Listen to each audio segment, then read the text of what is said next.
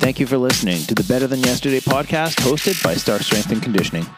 We believe that by creating positive habits in sleep, mindset, nutrition, relationships, movement, mobility, and training, you have the ability to become better than yesterday. Hello, everyone, and welcome to another Better Than Yesterday podcast hosted by Stark Strength and Conditioning and me, Paul Dick. Very excited to have a live person in here today. we got Coach Justin Ross hanging out with us, and uh, we got we got lots to talk about. So, um, pretty excited to. We, have talked about sitting down and doing a podcast together, and uh, now we're just making it happen. So, yeah. welcome, Justin. Thank you. So it's nice, nice and early on a Thursday morning, and we're just sipping on coffee. And he was kind of starting to tell me uh, about his his intro into CrossFit and functional fitness and stuff like that. But I think we'll kind of like take it back a little bit further before we get to that point again, uh, and then kind of tell us a bit about who you are, Justin. Well, I'm a I'm a male in my 39 year. a male in my 39. 39 year of age. Yeah. Um, I don't know. this is a different. This is a different uh, way of conversation right now. So I'm just kind of now on the spot. Yeah, we're talking, not. But, we're not uh, wearing any clothes. Yeah, yeah. This is so, so weird. Yeah. No, it's. Uh, I guess to start since it's uh, CrossFit. Let's go back. Like when you were when you were growing up, were you pretty active when you were a kid? Were you? Oh, yeah, when I was like everything was sports related with me. Yeah. Everything I just wanted to be in the gym like I took in my last year of high school, in my free time, like those free classes you get, mm-hmm. I asked the gym teacher if I can just do another another gym class. so I did two gym classes like in high school just because I didn't want to do go home. So I was just kind of just playing, getting two credits for, like one didn't matter. I just was going into it. So it was like sports has been my whole life. Like I just felt really gravitated to anything physical. So, so, even before high school, were you like, you know, did you did you play mini soccer and baseball and stuff like that when you were like little little? Oh, super little stuff. Like I, my parents tried putting me into hockey. The only thing I'm not good at hockey. No. Like I can skate, but like I'm not competitive in hockey. It just wasn't my thing. I think because my parents pulled me er, out of hockey early because when I was like what six or seven years old, I'd play hockey and every time I fell, I would just like lay on the ground. And as I was sliding, they're like, "What are you doing? Get up!" I was like just licking the ice through, through your helmet, through my helmet. Like, this is way too much money for my kid to just lick the ice. yeah, no kidding. Bring, so, bring you home, give you an yeah, ice cube. Here you go. Yeah, like they're like, "Thank fuck, thank God he's wearing a helmet because yeah. like he might have other issues." All right, so hockey wasn't a wasn't a big hit. No, that was my only sport that I wasn't really into. But I was playing. Obviously, soccer was a, a, a popular one to do. And I got when you I got older, you weren't licking balls or anything like that. No, no, good. No, that's a different podcast. But uh, yeah, no, as well, I ended up gra- like I ended up gravitating towards track and field. So okay. all this all this sports when I was growing up was just the typical growing up sports, but uh, track and field was where I got most of my confidence in athletics. Is uh, during high school I was doing the competitions in the high school track and fields, and then uh, we went to provincials, and um, I was winning the races, and the WOA, so Winnipeg Optimist Athletics, that's out of Max Bell Center in the M. Their coach came up to my parents and was like, "Your son is like, is this that, is your son Justin, that guy, whatever?" And he's like, "Yeah." He's like, "He's beating all my athletes. Would he be interested in like joining the club?" and then just participating in the track and field athletics. And they asked me, I said, yeah, for sure, let's do it. And that was a really good experience because that's where I went to like Sydney, BC. I went to Nova Scotia, like all the track and field events, and it was all through there. Cool. So I ended up traveling through Canada because of it. And at the time, it was like just bus trips with like the students and the the athletes. So I got a lot of fun and experience with that and then I just realized I'm a I was a really fast runner. so I was like, good. I had I broke Manitoba records in in my age categories when I was like 17 and 16. Um, the one highlight was uh, Pat Moore. He's my coach at the time, and he wanted put in he wanted me to put in as or put me in as many uh, uh, events as possible. And so one event or one track and field meet, I was in four events, and some of them were like right after the other because like 100 meter sprint was done, and then you go do a high jump or long jump. This one, it was indoors this season. So I did a 300 meter event, and then it was immediately going into the hurdles, and the hurdles is on the inside track. So I never done hurdles in my life. okay. Like he's like, just want to try like it, trial by fire, just throw you in. He's like, just do it. I'm like, want to do it? I'm like, yeah, sure, let's go. So he signed me up for it that that morning, and then I ran into the onto the starting blocks, and then I did the 50 meter hurdles, and it was like midget or bantam, and I broke the record. Did you knock them all down? Just run straight through them? Just dragging them all? just picking them up, throwing them.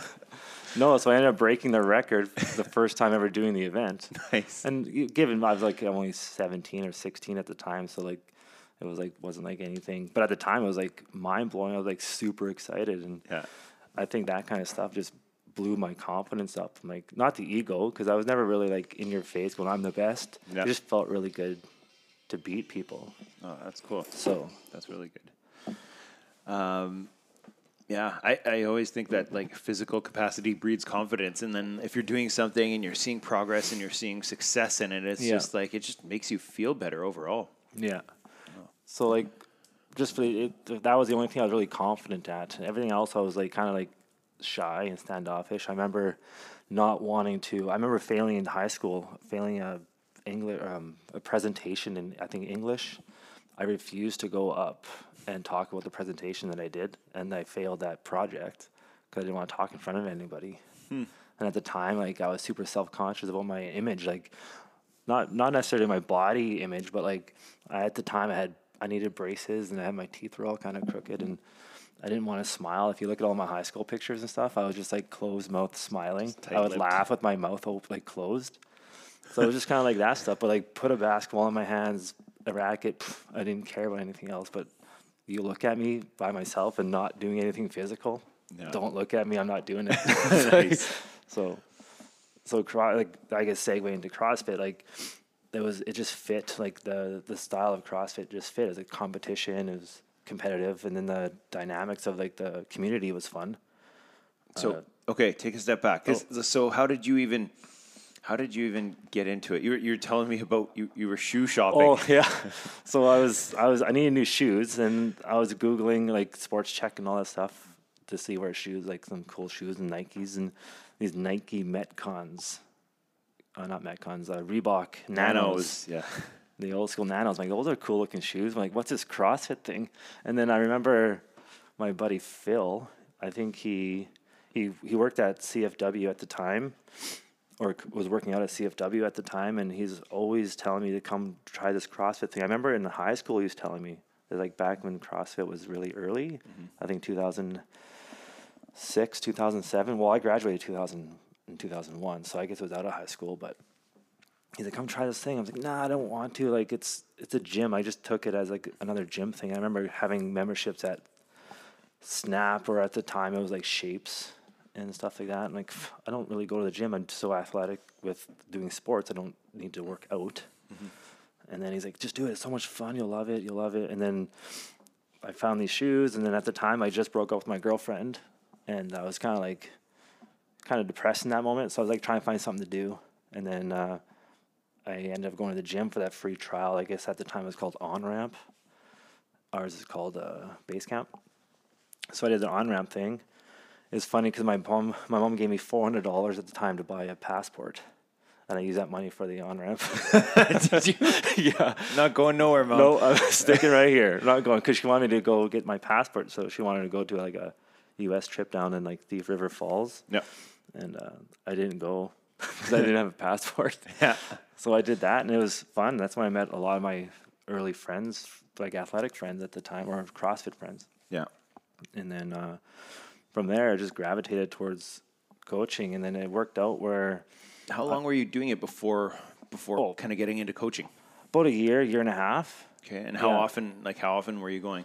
Oh, I was going like six days a week. I was doing like, uh, I was doing all the, the group programming classes, like doing the classes. And then on weekends, there was a kettlebell class. And then uh, the powerlifting class was on Saturday. So I would, I would do two classes on Saturday and then one class during the week, like at five o'clock or 4.30.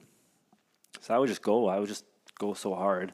And it was fun because it just felt so natural just to work out hard, and it was really fun, and it was I was getting good at it. So it, so was that different? Because you said before you were just like you were you were getting your your fitness through sport, and you were playing Yeah. all these different sports and stuff like that. And now you're kind of in the in the gym. Did you find it was like an easy transition, or were you like was it you know challenging? And how did that work? Well, for the the the transition was flat like like smooth. Yeah, Yeah, it just felt like a sport to me again, and it was just an individual sport, and it kind of related to track and field because track and field is very individual, whereas you're not relying on six people like on a basketball court or f- five people on a volleyball court. If you fail, you're failing the whole team. Like you don't fail no one else but yourself and in the gym, mm-hmm. especially CrossFit. So it just com- it just compared it just it just felt the, same. Like it felt like track and field again for myself like competing with yourself and just dig hard get just be the first one to finish at the time. And now getting older is it's not about trying to finish first in the gym anymore. But at first it was it was like who's the best guy here? He's good at rowing. I can beat him. Yeah, right? It just it was typically that. Yeah. And uh, I was never really good at Olympic lifting. I still it, I still am not as good as you would tend to be after doing a couple of years. But it wasn't my wasn't my thing. I wanted to be good at. I just wanted to know how to do it. It takes so much time to get good at it too. Yeah, and it's- if you want to put in the time and the effort and the repetitions and and all that, like Yeah. nothing wrong with that. But that's like, it, yeah, it's it's so technical and takes so long to get good at. Yeah, like I started CrossFit when I was thirty, so it was like one of those things. Olympic lifting takes years, and you usually start when you're young. So it was like I've I appreciated the the power that you needed for it, and I just I wanted to be just good at it, but I was never really like I want to lift 400 pounds over my head. I just like I want to just be able to move well and like fast and feel good about it, mm-hmm. and it does give you a sense of pride to like I just lifted my body weight over my head. Yeah. it's like yeah, okay, that's pretty good. Yeah. right. I'm happy with that. yeah. well, that's cool. So, so how'd you get into coaching then? coaching at the time um, i mentioned i wanted to do coaching because i really liked it and I, I found myself helping or trying to help the members around me because they would ask me questions like uh, for rowing stuff like that how, do, how would you do this or do that so like in my lack of knowledge i'm like well i would do it like this because it felt good like, like you row so fast and at the at, at the time it, it felt fast felt good. So they would look up to you and then it just transitioned to me like trying to give some advice. And then uh, it segued into that gym that i was at. They were looking to do a boot camp. And that was right after i got my crossfit level one. So um, tanya at the time she's like would you want to do the boot camp? Because they're starting a boot camp out. You want to jump into that and try it out? And it was like i was in my 100 hour apprenticeship program or like it was like kind of training with another coach. Mm-hmm. So me and anna was she was like the one i was kind of following and meant being mentored by. So me and her started the boot camp and it worked out it just worked out perfectly. I got my cf1 or C- level one crossfit as the same time they were doing that boot camp. So kind of like this is the right thing to do. Is mm-hmm. early on i was training new people like new new members that didn't really do fitness. So it was like kind of like a nice ease into coaching. I wasn't coaching super experienced people and Yeah. and then then challenging my knowledge in it because my knowledge was very new right? Like i didn't know how to coach people. I was just kind of shy and and didn't know how to do certain things the way you wanted to so i would let anna take some of the role and i'd grow from her. So a lot of my coaching experiences from anna which is uh, it was really it was really nice. She was really strong and and knowledgeable in that kind of stuff too so and then the, the boot camp there kind of just shut down and then i kind of went and found a new gym and that's where i found you and i came up to you and i was like can i coach here? I have a boot camp i can bring. So, so it was it was fun. That's how i started ended up coming here. No. Yeah. It's uh yeah, it was great kind of like getting you getting you in the door and remember having that conversation and started started with your group here and uh, gravitated towards like coaching coaching our members and stuff like that through our regular group strength and conditioning classes Yeah. and CrossFit classes when we were when we were still affiliated there and um, yeah, you've you've got it. it's cool how everyone has like a bit of a different style to their to their coaching, which is always like I always appreciate that how everyone has kind of like that that specific style, and you kind of have a a different style in the way that like you you do like a a rehabilitative approach as well. So everyone like you know when you're doing warm ups and stuff like that, all the coaches kind of like have their have their own thing sort of thing. But you've always kind of gravitated towards a bit of that like rehabilitative side of things. And can you kind of talk about where that comes from? Like I know you love feet too. It's not a fetish. it's, not a, it's not a fetish. Touch your feet, everyone. Yeah. Touch your feet. No, I don't know. I just felt like that was like the starting point. The more you coach, the more you see people.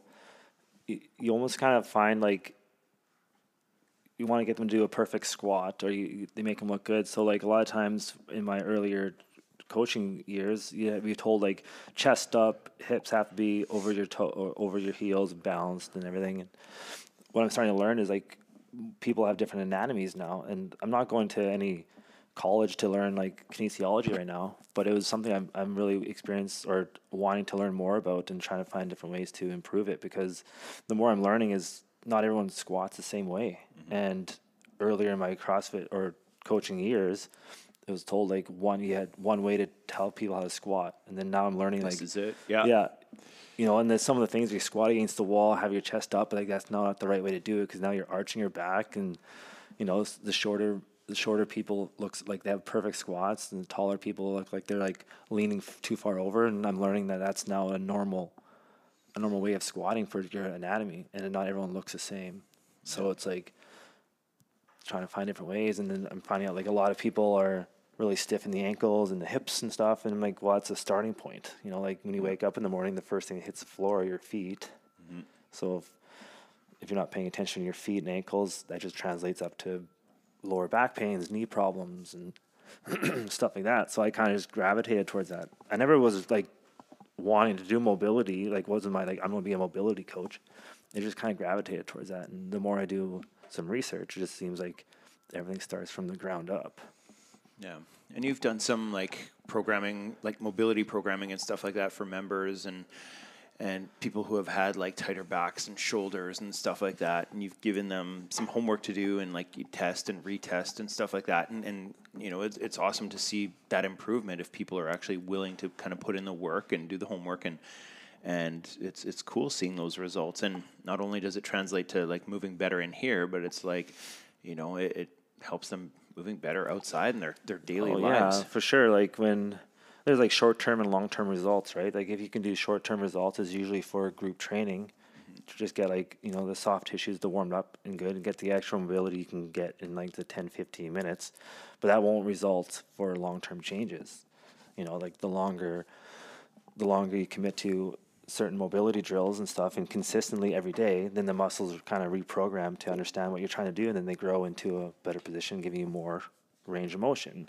and you know like trying to get someone to do something for three to six months consistently mm-hmm. even if it's like a two minutes a day that would make huge changes Adds up. It adds up. but it does and then but people like two minutes a day they don't see no changes for the first three weeks they either doubt that it's even working Yeah. so they either doubt that it's either working, they think you're you don't know what you're talking about, or they give up because it's just a lot of work for no result at the beginning. Mm-hmm. But the results are like three months plus. The first three months feel like nothing's nothing's happening. Yeah. So try to sell that to someone. Yeah. Do something for three months for no reason, Yeah. and then you'll find out it works in six months.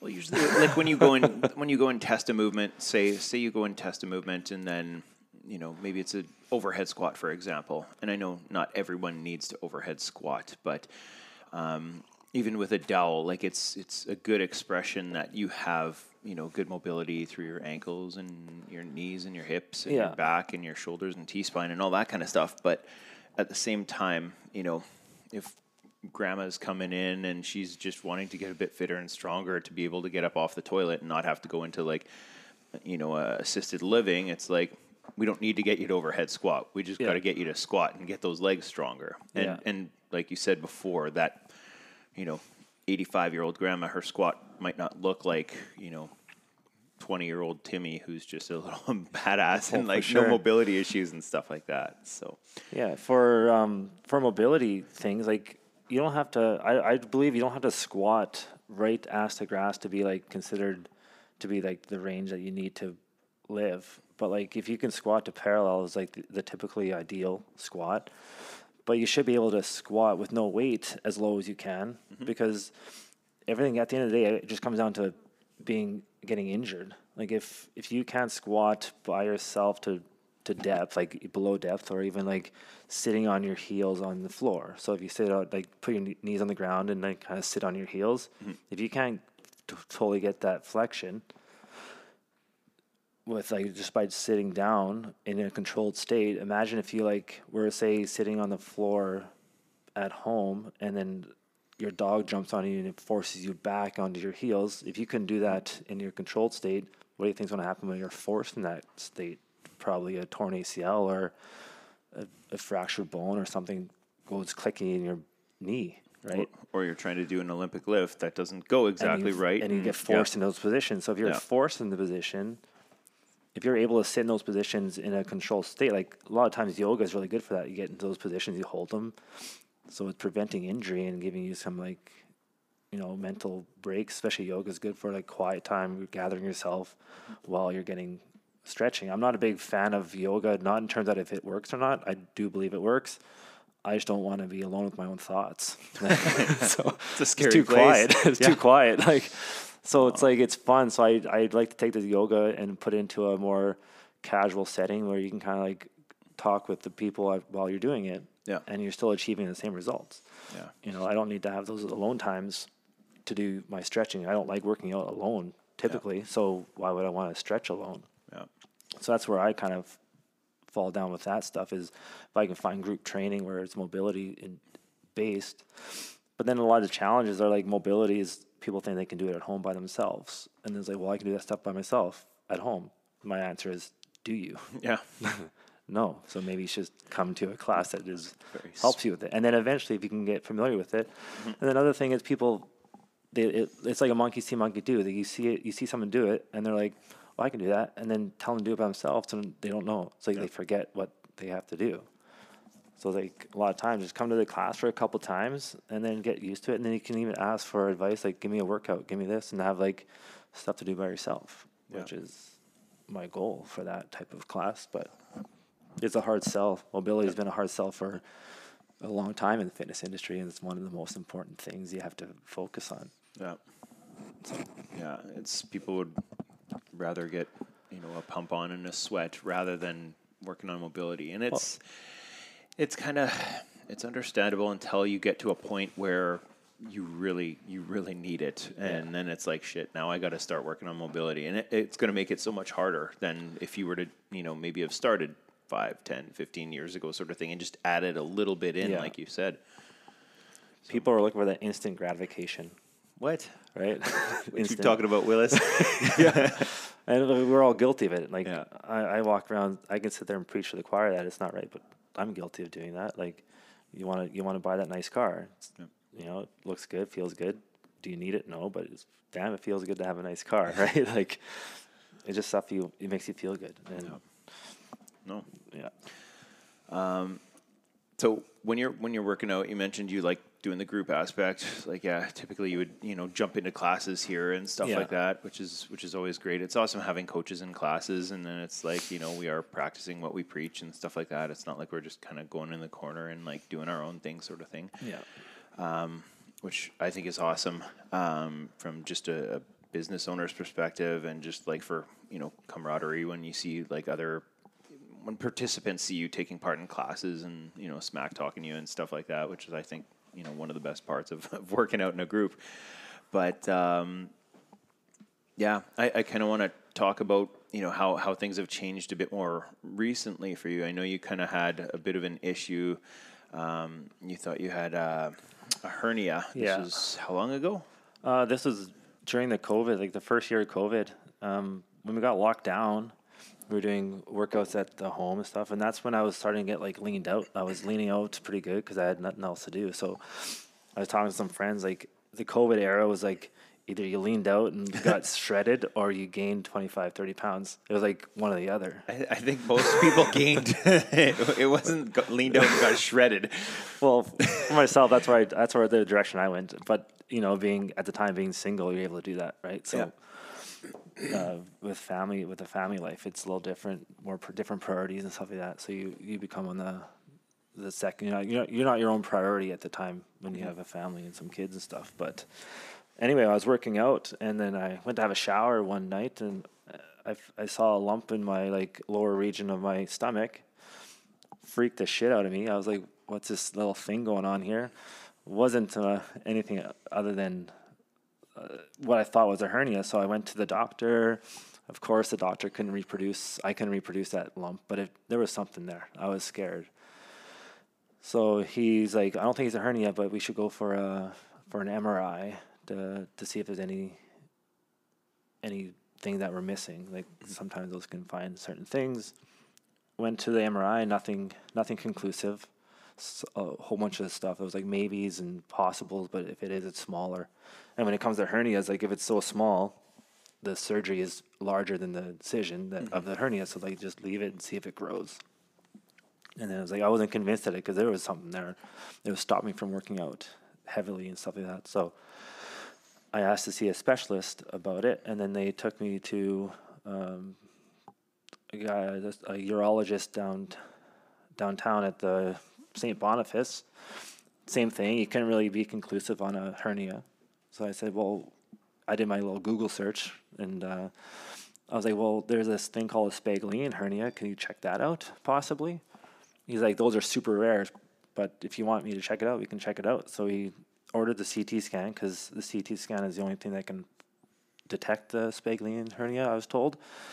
So um, And you you just found this out via Google.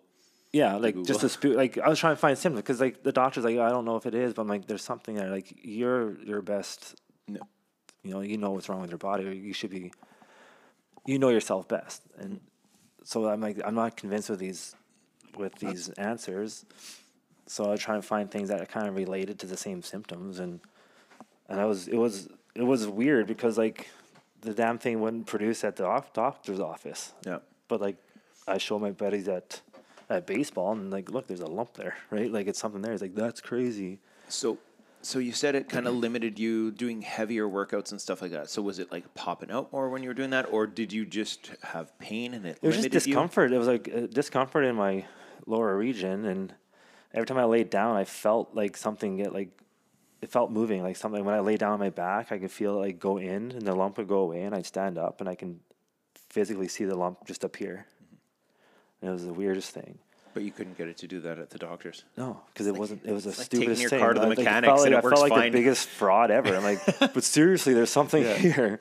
Yeah. And then, um, then he said it could be a. I still forget what he said. It was like something to do with like fluid buildup that goes into like a, an empty void because men have empty voids in their lower region from birth, and then sometimes fluid can build up in that and could cause like hernia like symptoms, and your body just absorbs it over time.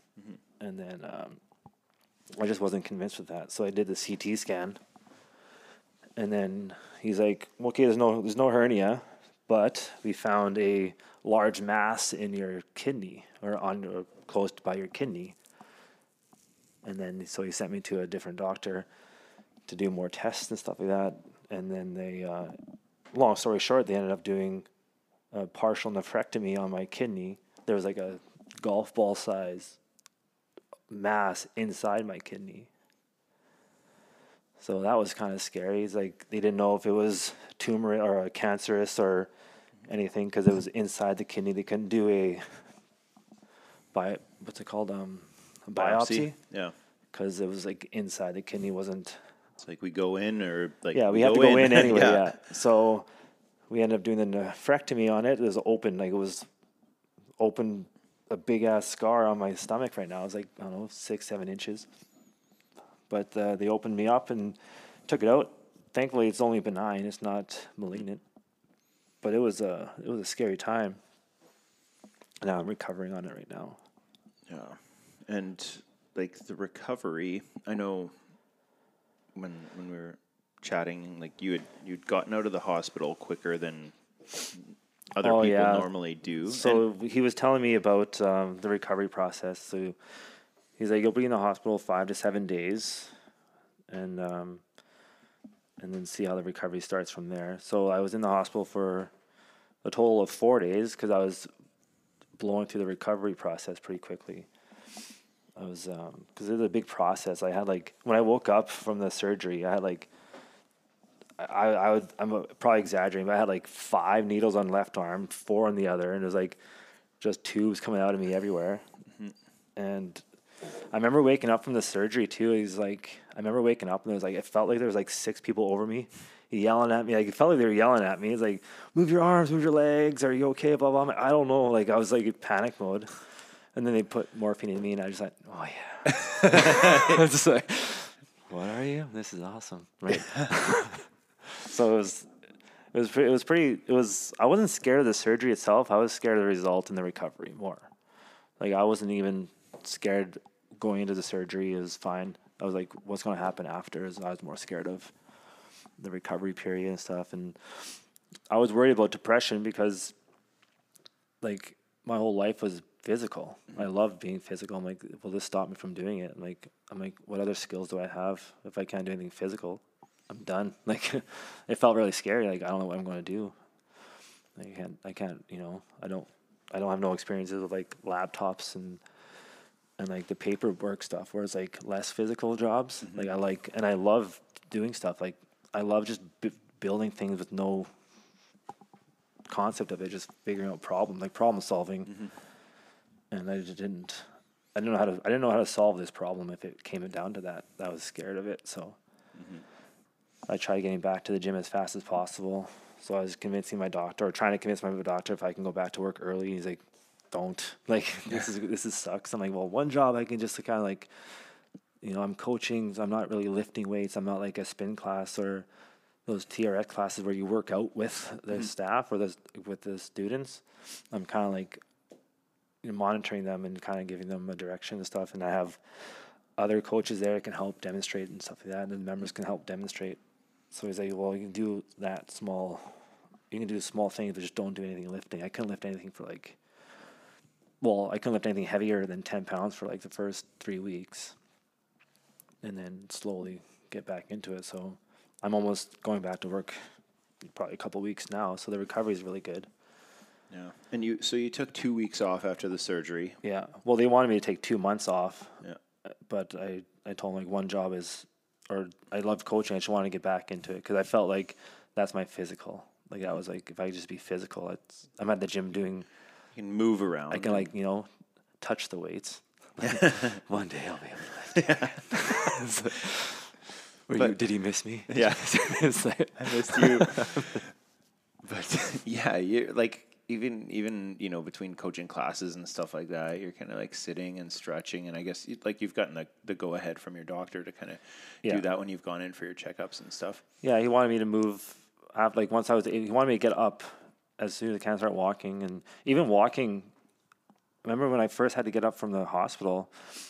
It was three days in, and the the nurse was like, "Hey, let's stand up and start moving around." Because the first three days I was bed rest. I couldn't. I didn't leave the bed for three days.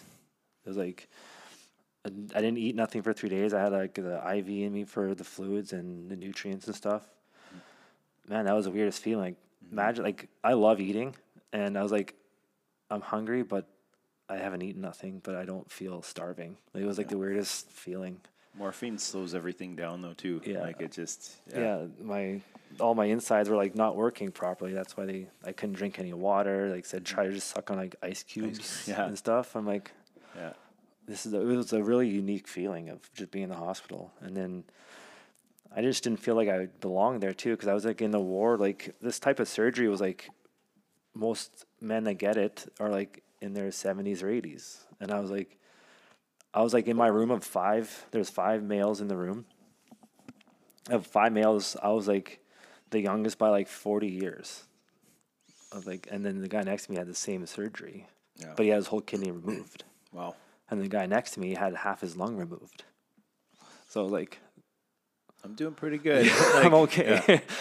and like they were they were talking, and I was trying to be the jokester in the room, but like just you know like pin dropped, like no jokes. Yeah. Like I think I'm pretty funny. Like, th- th- What's their problem? I, I'm Yeah. funny. Why aren't they laughing? It's the room. It's the the room. room. It's not you. Yeah. yeah. Oh No, but then my girlfriend tells me I'm not always funny. So, no. but she's wrong. I think you're you're funny. Some of those dad jokes though are just like so bad. So Yeah, bad. dad jokes Yeah. right on there. You got to be on the ball. Yeah. so recovery going. Yeah. Um, you know, you're you're moving around, you're doing stuff, you're jumping on the you know C two bike every once in a while. Yeah. Um, so you're just kind of like sitting on the floor and stretching. I know you're not allowed to grab weight. I, I totally forgot. I was in a workout the other day. I'm like, Was You grab two 40 handstand- pound dumbbells. I'm like, nope. yeah, it's like doing handstand push-ups, and I'm like, I, I, I broke my neck in the past, and I'm like, you know, just certain days you're like, nah, not gonna do it. I'm like, you want to grab me two 40 pound kettlebells? nope. I'm like, what do you mean, nope? I'm like, oh yeah, never mind. Oh, yeah, never I got it. I got it.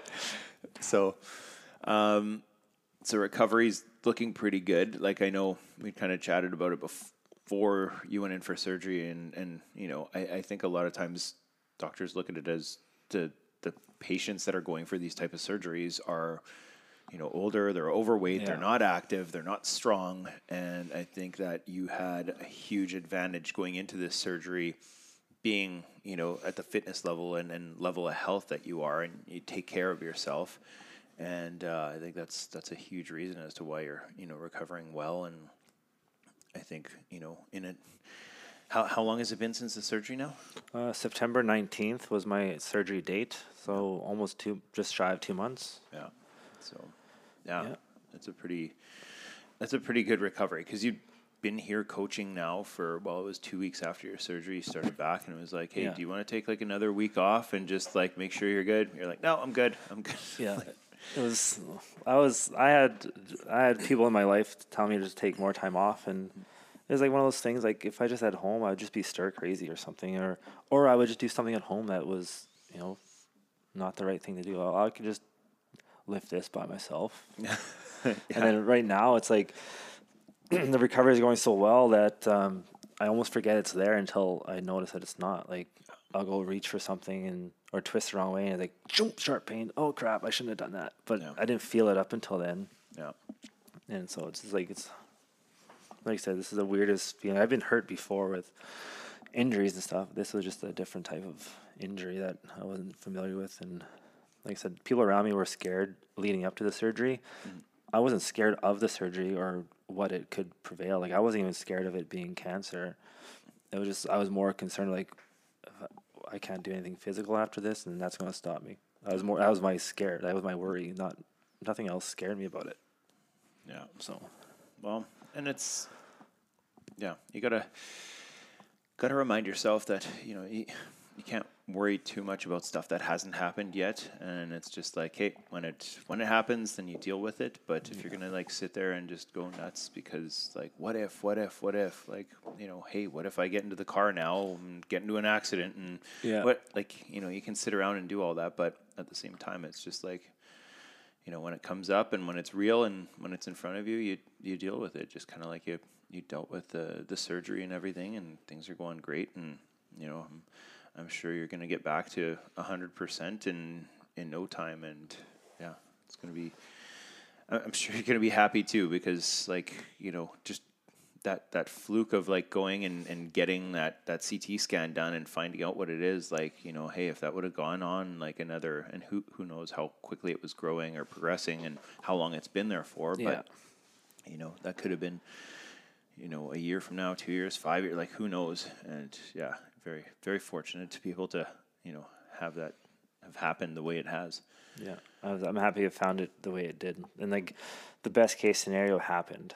yeah. Like oh actually what i forgot to say is like the, the tu- where the tumor was located was in a very difficult spot. Like they they were worried that they would uh, have to remove the whole kidney. Yeah. Because the tumor was like right close to the main artery right in the middle. So uh, they said like we'll go in there we can't we, we won't know if the kidney will be removed i can't tell you if it's going to be yes or no it's like It'll you'll be a wake up with one you'll wake up with one or two kidneys yeah so they ended up saving it. They nicked the artery, the or the sorry they nicked the vein. Mm-hmm. So they had to patch that up, and I think that was one of the reasons why I had to stay in the hospital for a little like bed rest for so long because they didn't want to rupture. You don't want to blow that. Yeah. yeah. So yeah, then uh, they ended up taking ten percent of the kidney, and saved ninety percent of it. So that was like the best case scenario they could have done. So it was like they asked them if it's going to be a full recovery, the kidney will function normally, and uh, learning some things about the kidney was interesting. Like two kidneys is like more than enough for your body to handle, like filtering the body's blood, and uh, having two is is more than enough. So like having one, uh, it would have been no, no differences in, in physical changes. He said the only risk of having one is like now you don't have a backup if something happens. Like if I got into a car accident, then you're on dialysis for your whole life waiting for a kidney transplant. Whereas he wanted to save the kidney, but it was a longer recovery. Partial nephrectomy is longer than a full removal. Yeah. So I was he's like, You're healthy, you're young, let's do it now and it's the best case scenario just to recover on it. But yeah, it was it was a moment and No. yeah, it was fun. Cool. Well, I think uh, yeah, the the amount that you've taken care of yourself over the years, and and you know all the the history of exercise and what you've been doing now has has definitely helped, and and even just the like mobility aspect, just hanging out and and doing some of that stuff now. So you've had something to kind of like focus on and do, and Yeah. not go stir crazy with. So. Um, yeah, anything you want to add or throw out there to, to people, whether it is about you know recovery from from surgery or anything?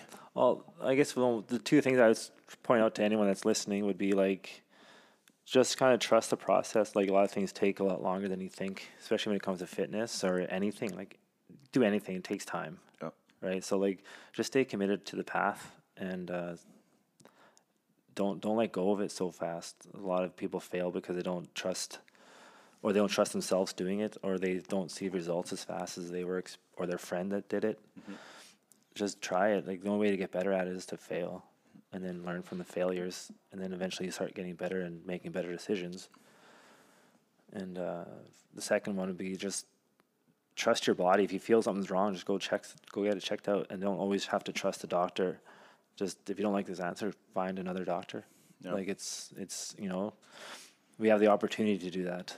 You know, some people, some places don't have the opportunity to get second or third or fourth or fifth opinions. yeah, Just, but then don't be a worry worth though. It's like kind of like just if you feel something's wrong, go get it checked out. Because had I not asked for the CT scan, like it wasn't offered to me. I asked for it. yeah, And if I hadn't done that, I would have walked around thinking, "Oh, that's just me getting old," yeah, and would have just accepted the, the discomforts. yeah, And then maybe twenty years, it could have been something Yep. worse talking about it, or two years. or two years. Like Yeah. it could be something else, right? yeah, And uh, I just I was thankful that I just I trusted my gut, thinking that something something was wrong, and it ended up being something that I caught very early, and it could have been a different outcome. yeah. No, for sure. And uh, yeah, it's. I always think it is so much better to be fitter, healthier, stronger because when something like this does come up, you might notice it a lot quicker than if you were someone who just basically sat at a desk all day, you know, doing doing work, not being active at night or anything like that, and and you know that might not have popped up for or, or someone like that might have not have noticed it, right? Yeah. So Just being being comfortable in your own body helps you understand your body and what's right and wrong. yeah, right? Like if if you're not paying attention to your body because you're sh- you don't you don't like it, like just if you you got to just be happy in your body and just kind of like do your like self checks. You don't have to like sit there and poke and prod your whole body, but like if something feels wrong for more than a couple days, Yeah. It may not be indigestion. It might be something else. Yeah. You know, if your heart flutters and it worries you, go get it checked out yeah, it doesn't hurt to try. And even for example, I went to the surgeon yesterday because I had a weird pain in my belly button. He's like, that's just part of the healing process, but it, was a new pain. So I, I got scared of it. I'm like, oh, this is a hernia because Yeah. one of the complications of this type of surgery is you can create a hernia by moving too fast. Yeah. I mean, that's back to square one. Yeah. Like, so I was very scared of having to do that again. damn So- it. yeah, it's like so I went there and he's like, no, it's but he's like, if you have any questions, any concerns, yeah, go get it checked out. Like that's cool. he said, if you have the opportunity to It's a do good that, doctor to have. Just get it checked out. And even if you feel embarrassed or like you're bothering someone, like that's what they're there for, Yeah. right? Oh, that's awesome. So Cool. Well, thank you very much, Justin, for uh, for sitting down and, and kind of sharing sharing your story, kind of what led you up to like coaching and, and you know helping people and, and your passion for it, and then also through uh, you know your your surgery and your recovery, and hopefully this this helps somebody out there. yeah, I'm I, I'm hopefully that it it does. It's just fun. Like and don't be scared. I'm not. Don't be scared of life. Just go with it and. But don't avoid it either. Yeah, So- hundred percent. All right. Thank you very much for listening, everyone, and we hope that this podcast made you a little bit better than yesterday. Thanks a lot, Justin. Thank you. Thank you for making the time to listen to the Better Than Yesterday podcast hosted by Stark Strength and Conditioning. If you liked our show, please head over to the iTunes store and give us a rating. If you have any questions or suggestions about topics you'd like to hear us cover or people you think should be on this show, please let us know so we can make it happen. Thanks again for listening, and we hope that this podcast makes you better than yesterday.